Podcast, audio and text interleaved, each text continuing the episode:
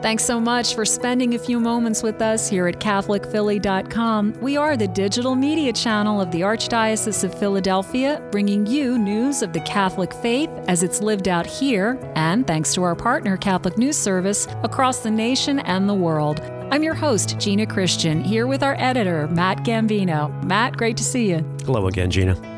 And we are on site here at St. Charles Borromeo Seminary in Wynnewood, Pennsylvania, for what's become a very favorite Lenten tradition of mine. We put the seminarians completely on the spot and ask them to explain to us all of the Sunday Gospels in Lent. And for the crowning jewel of those Gospels, we are pleased to welcome Bernard Ekeagwu, who is here with us to talk about the Palm Sunday the Lord's Passion Gospels. Bernard, welcome. Thank you. Thank you for having me. We are so pleased, and please correct me on the pronunciation of your name. No, you're, you're doing you're doing good. Okay, yeah, it's, all it's, right. It's, it's good. Uh, off Yes. air, I was a little. It took me a few tries. Bernard, where are you from?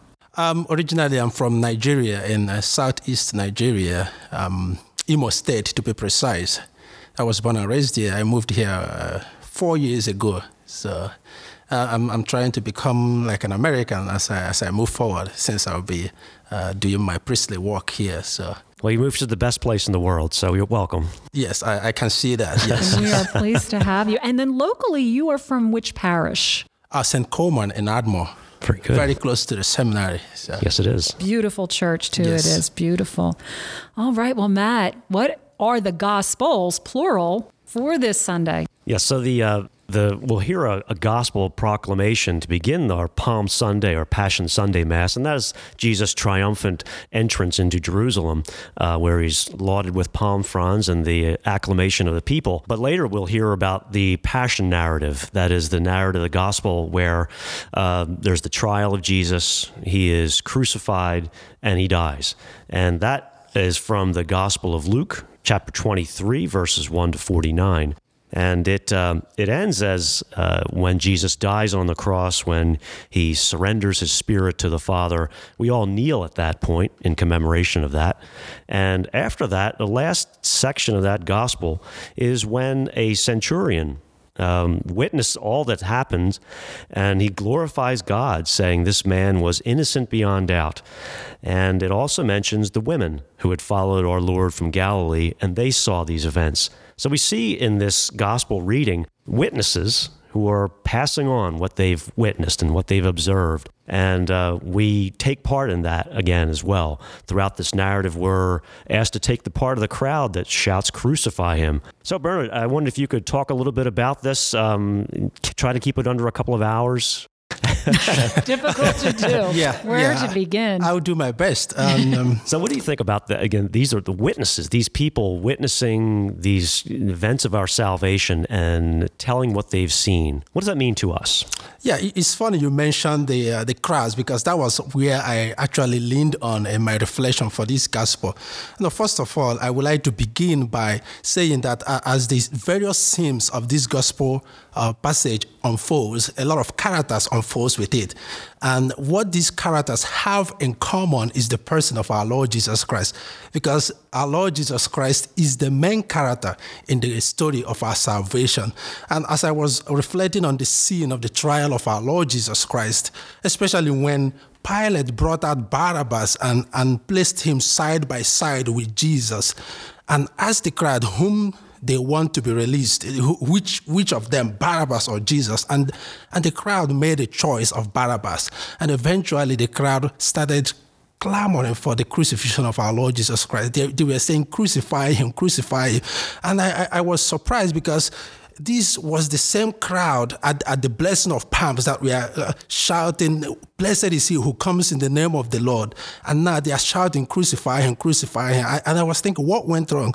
And uh, the only explanation I could come to was that it was through the incitement of the scribes and the Sanhedrin, the, the chief priests, that, that the, the crowd was turned against Jesus just to persuade Pilate to crucify our Lord.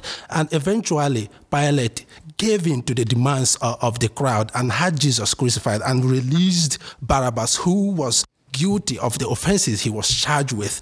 And one thing that I, I like about, about what Pilate did for, for, for Barabbas is that it is, it is the same thing that, our, that God the Father does for us. Just like Pilate released Barabbas from the, from the guilt and the, and the punishment that is due his crime, God the Father releases us from the punishment and the guilt that is due to our sin.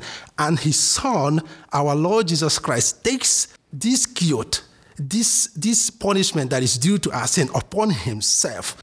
And this is, this is a source of good news for us. First of all, because it shows us the immensity of the love of Jesus and of the Father. What love is greater than this that a man should lay down his life for his friends? This is the greatest form of love, and that is what Jesus Christ does for us.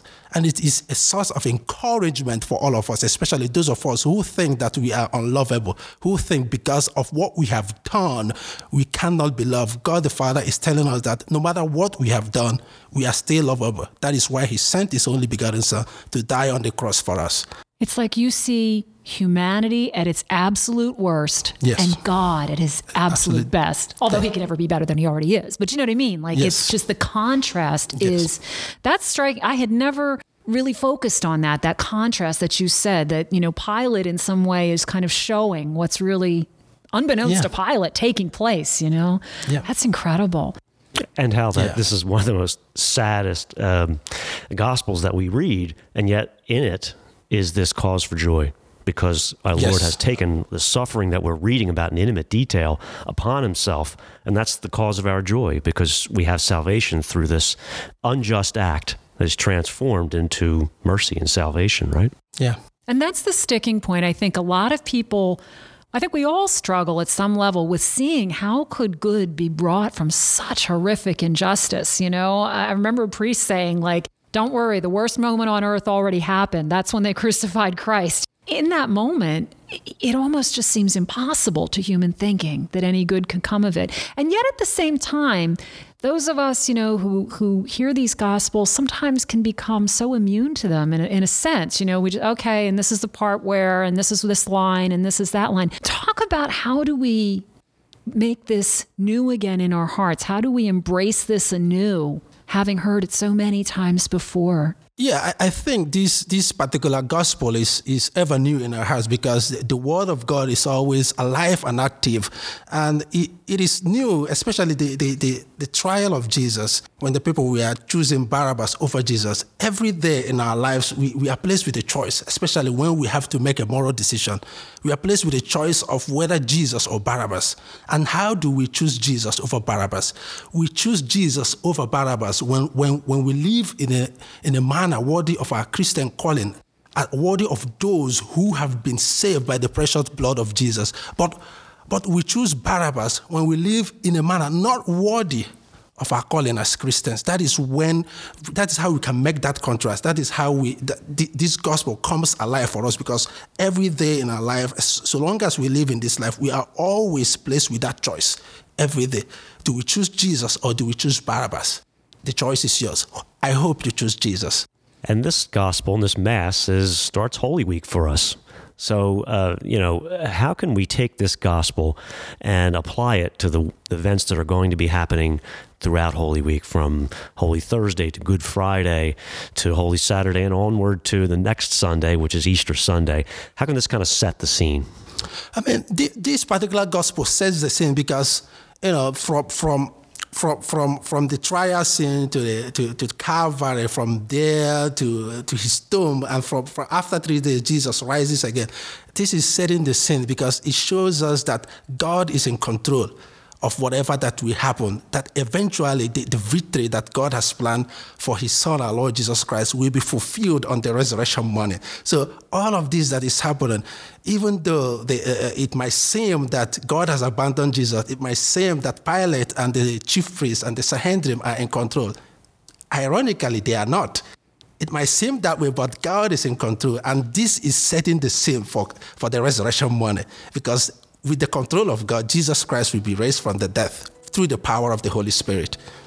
Amen to that. Amen. Thank you so much. We so appreciate you taking the time to share those insights. And as you said, we have that choice every day. Let us choose the risen Jesus, the one who suffered and died for us. Powerful preaching. Thank you, Bernard. Amen. No problem. I hope it, it helps people who hear it. Amen to that. The Spirit speaks through you. Thank you again. We we wish you all the best on your journey to priesthood and the journey through the rest of Lent. Please be assured of our prayers, and we ask for yours in return. Of course, thank you. I will. I will always remember you guys in my prayers. Thank you. Thank you. God bless. Thank you. bless. And bless you too.